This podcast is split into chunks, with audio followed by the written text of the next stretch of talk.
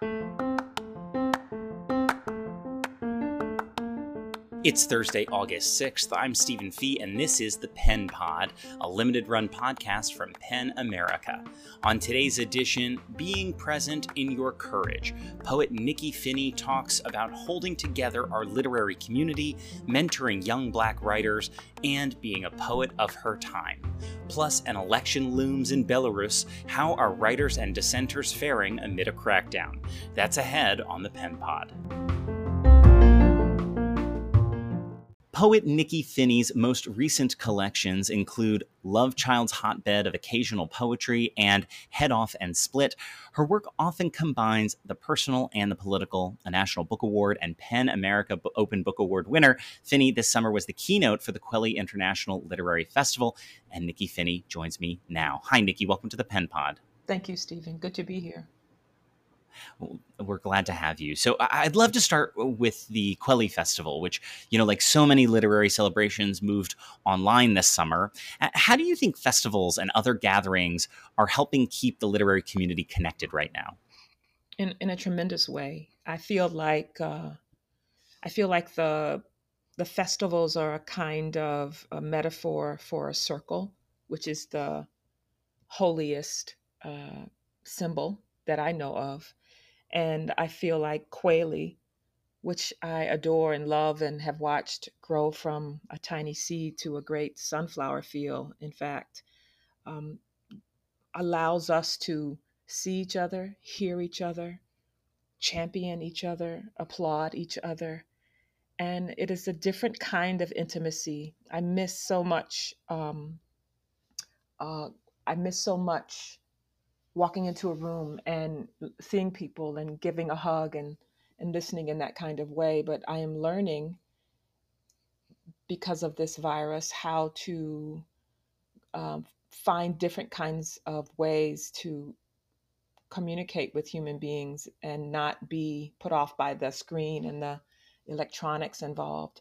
So this festival which is specifically for writers of color writers that I've never, some of them I've never heard of before. I go out and I find their work.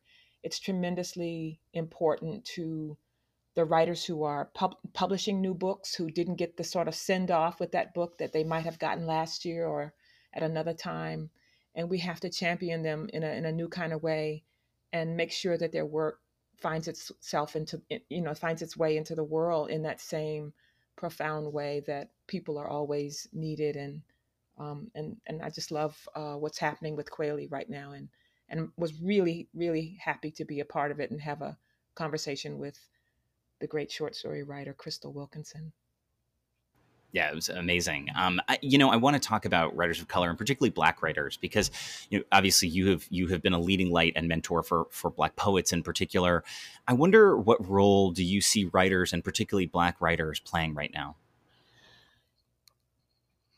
You know, um, the role of the Black writer is always to sing out, you know, is always to not sit back, to sing out about um, themselves, their communities, uh, other communities, uh, to not let uh, the powers that me, that be, uh, white America, tell them that what they are wanting to write about, that what they come from, is not enough uh, to find any kind of um, less than in in that is a is a very um, important thing for black writers to be sure they are clear about and the role of the black writer is to write and to see and to dream uh, I, rem- I, I always am reminded what Toni Cade Bambara said to us that uh, the role of the Black writer is to make revolution irresistible. I love the many different interpretations of that that I see happening in, in Black writing. Um, uh, the, the role of the Black writer is to not look away from the brutality and the violence being perpetuated against Black bodies marching in the streets, and to look at um, the numbers times three uh, nationally of what's happening with Black bodies as we fight against this virus uh, we have to we have to you know lick the tips of our pencils and and take account because that doesn't always happen in journalism. It doesn't happen with uh, national coverage.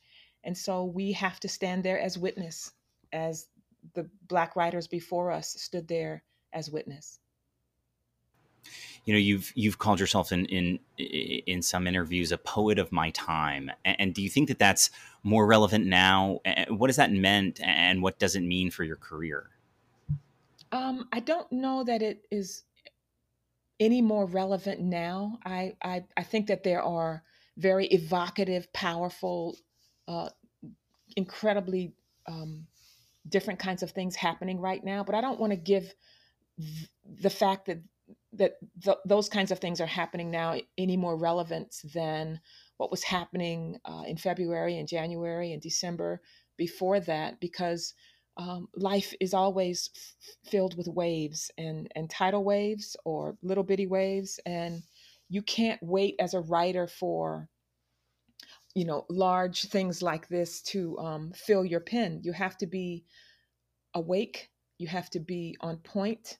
Um, I'm a poet of my time, just like I believe the poets before me. Uh, um, Langston Hughes and Gwendolyn Brooks and Walt Whitman, um, were poets of their time and what is what is happening around us in our small circles and in our larger circles i just mean when i say that i'm i'm always telling my students that sometimes they don't think that what's happening around them is important enough or doesn't seem to fit into the same categories of the the literate the literature that they're reading or read and i think that is a, a, a poor way of seeing your life and so I am a poet of my time because I am paying attention. I'm a poet of my time because there are people who have not, whose voices are, are try, they're trying to be taken away or voiceless. And I am paying attention to uh, lending a microphone or a pencil into that circle of people and trying to um, be a conduit for a, a larger community. And i don't i don't know that that's any different from the the great writers that i have always loved and who always paid attention to the moment they were standing in no matter what that moment was. And i feel um, i feel like it's a blessing. I feel like it's uh, it's part of my job it's a part of my vocation it's a part of what i signed up for and i want to be called to that duty because i feel like what i do and and and and the fact that I feel so passionate about it um, is important for the world that I'm living in. I want them to read that passion. I want them to hear that that that story. I want them to hear the perspective that I take when I'm telling it. Yeah, I mean, eh, speaking of your your students, uh, obviously you, you you've you've taught for so many years, and you you have so many mentees in your network. I mean, do you, do you first do you sense that they they are feeling the gravity of this moment, and what kind of guidance are you are you giving them right now? I think they are. I think that um, what what I like to tell them is um, perspective is really really important, and right now a lot of them are you know, two inches away from something, and sometimes you have to move away from it a little bit in order to find the right place to write about it. I, I don't tell them anything different from what I was telling them last semester, which was be present, be present in their bodies, look around them, uh, be present in their courage. Um, the subject is not way over there someplace. Uh, the subject is within them and sometimes right outside their doors. Uh, I tell them to help somebody because I feel like a writer's job is not just to, in that sort of Western motif of sitting off to yourself, um, navel gazing at what you want to say. I think you have to go out into the community and and go to the marches, participate, uh, no matter what you feel, what no, no matter what side you think you you stand on, and listen to people's voices and mouths open screaming, saying things um, that they would put their bodies uh, on the line for. I think you have to volunteer. I think you have to, in this time of, uh, I'm like to think of myself as, um, I'd love to stay home. I mean, it's like a blessing to just be, uh, you know, kind of locked in in some ways. And I'm like, what, what haven't you uh, what, something that you've wanted to do, something that you have put off for a long time. Make that a part of your daily, you know, routine. There's so many people who are, you know, complaining or or saying, "Gosh, we've been home for 4.5 months or however long it's been," and I'm like, "There's so much to learn. There's so much to do. There's so much to become um, uh, more aware of." And and sometimes we're given something that seems like uh, not a gift when it is in fact a gift, but you have to see it as that and you have to make it that. And so I, am always encouraging them to use this time that they are uh, locked at home in, you know, in in seclusion or in quarantine, and and find something else about themselves that they might need for a new story or a new poem when this shifts into another gear. Yeah, it's great guidance, I think, for for everyone, really. Um, you know, we've talked to a lot of authors on this podcast who say they've turned to poetry uh, in recent months, uh, either for solace or, or, comfort, or or or to contextualize mm-hmm. everything that they're experiencing and seeing. Why why do you think that is uh, for poetry in particular? That question kind of makes me think, think of my grandmother, um, who I always say was the, the one person who brought me to poetry, and even though not literally a poem, but by the way she walked the earth. And I I remember she used to say, "Okay, Lynn Carol, that's that's my first and second name. I have many names." Mm-hmm. She would say, "Let's go get some spring water," because she, even though there was a tap running to her house, she preferred, and she would to go to this little spring that was about 20 miles from her house. She'd take 30 plastic jugs and fill it up and bring it back to her house and she felt that that spring water had a mir- mineral content and and the, and the specialty things in it that had not been touched by uh, the new kind of world she was living in. She, you know, used the tap water, but there was a, something about that spring water that she thought gave her something that she needed. And I think that's what people think about when they think about poetry. I think that it is a, a very uh, special taking in of something that you don't get from anything else. And I feel like it, I feel like the same thing happens with with great tragedies. Uh, remember when 9/11 happened, people were writing newspapers and sending in poems and requesting poems. It was like you needed a different kind of vitamin, you needed a different kind of way in, a different kind of visual. And I feel like poetry is that spring in that uh, 20 miles away from civilization sometimes where there's a little trickle of something that you need to feel your humanity and your humanness in a different kind of way.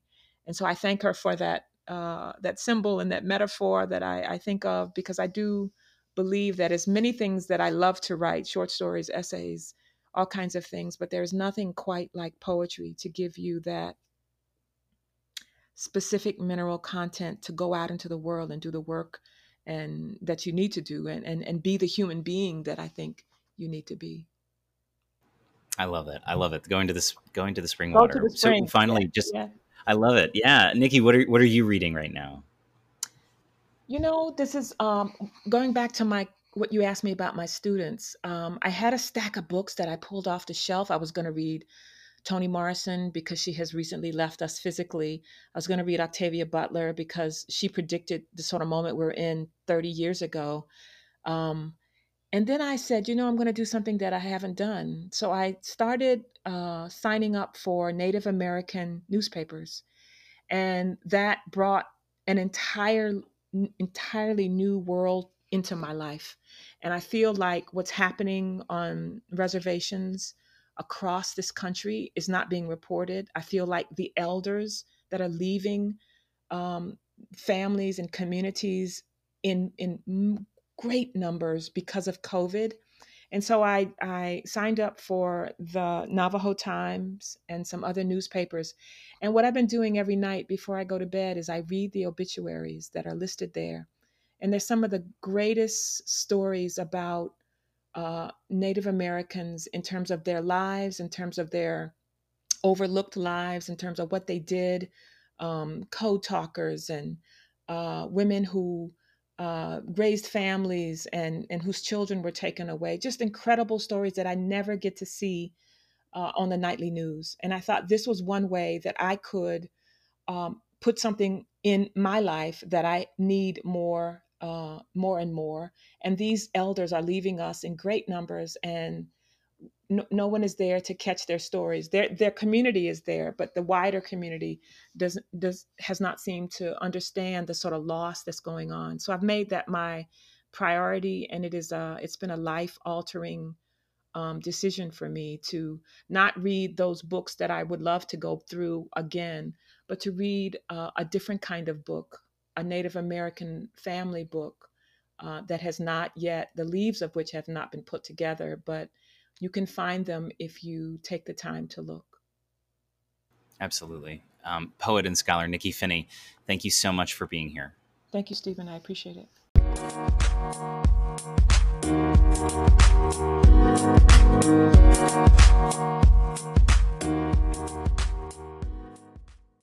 This Sunday, voters in Belarus, often dubbed the last dictatorship in Europe, will take to the polls. The outcome of the weekend's presidential election is perhaps preordained. Alexander Lukashenko has held power since the presidency itself was established in 1994. This year, the crackdown against free expression and dissent has been particularly harsh. My colleague Polina Sadovskaya spoke to writers and artists from across Belarus, some who've been targeted by the government, to better understand the repression writers face in the lead up to Sunday's polling. You can read some of their stories on our Instagram, we're at PEN America, and you can read Polina's essay about exploring Belarus's vibrant but underground theater scene on our website, pen.org.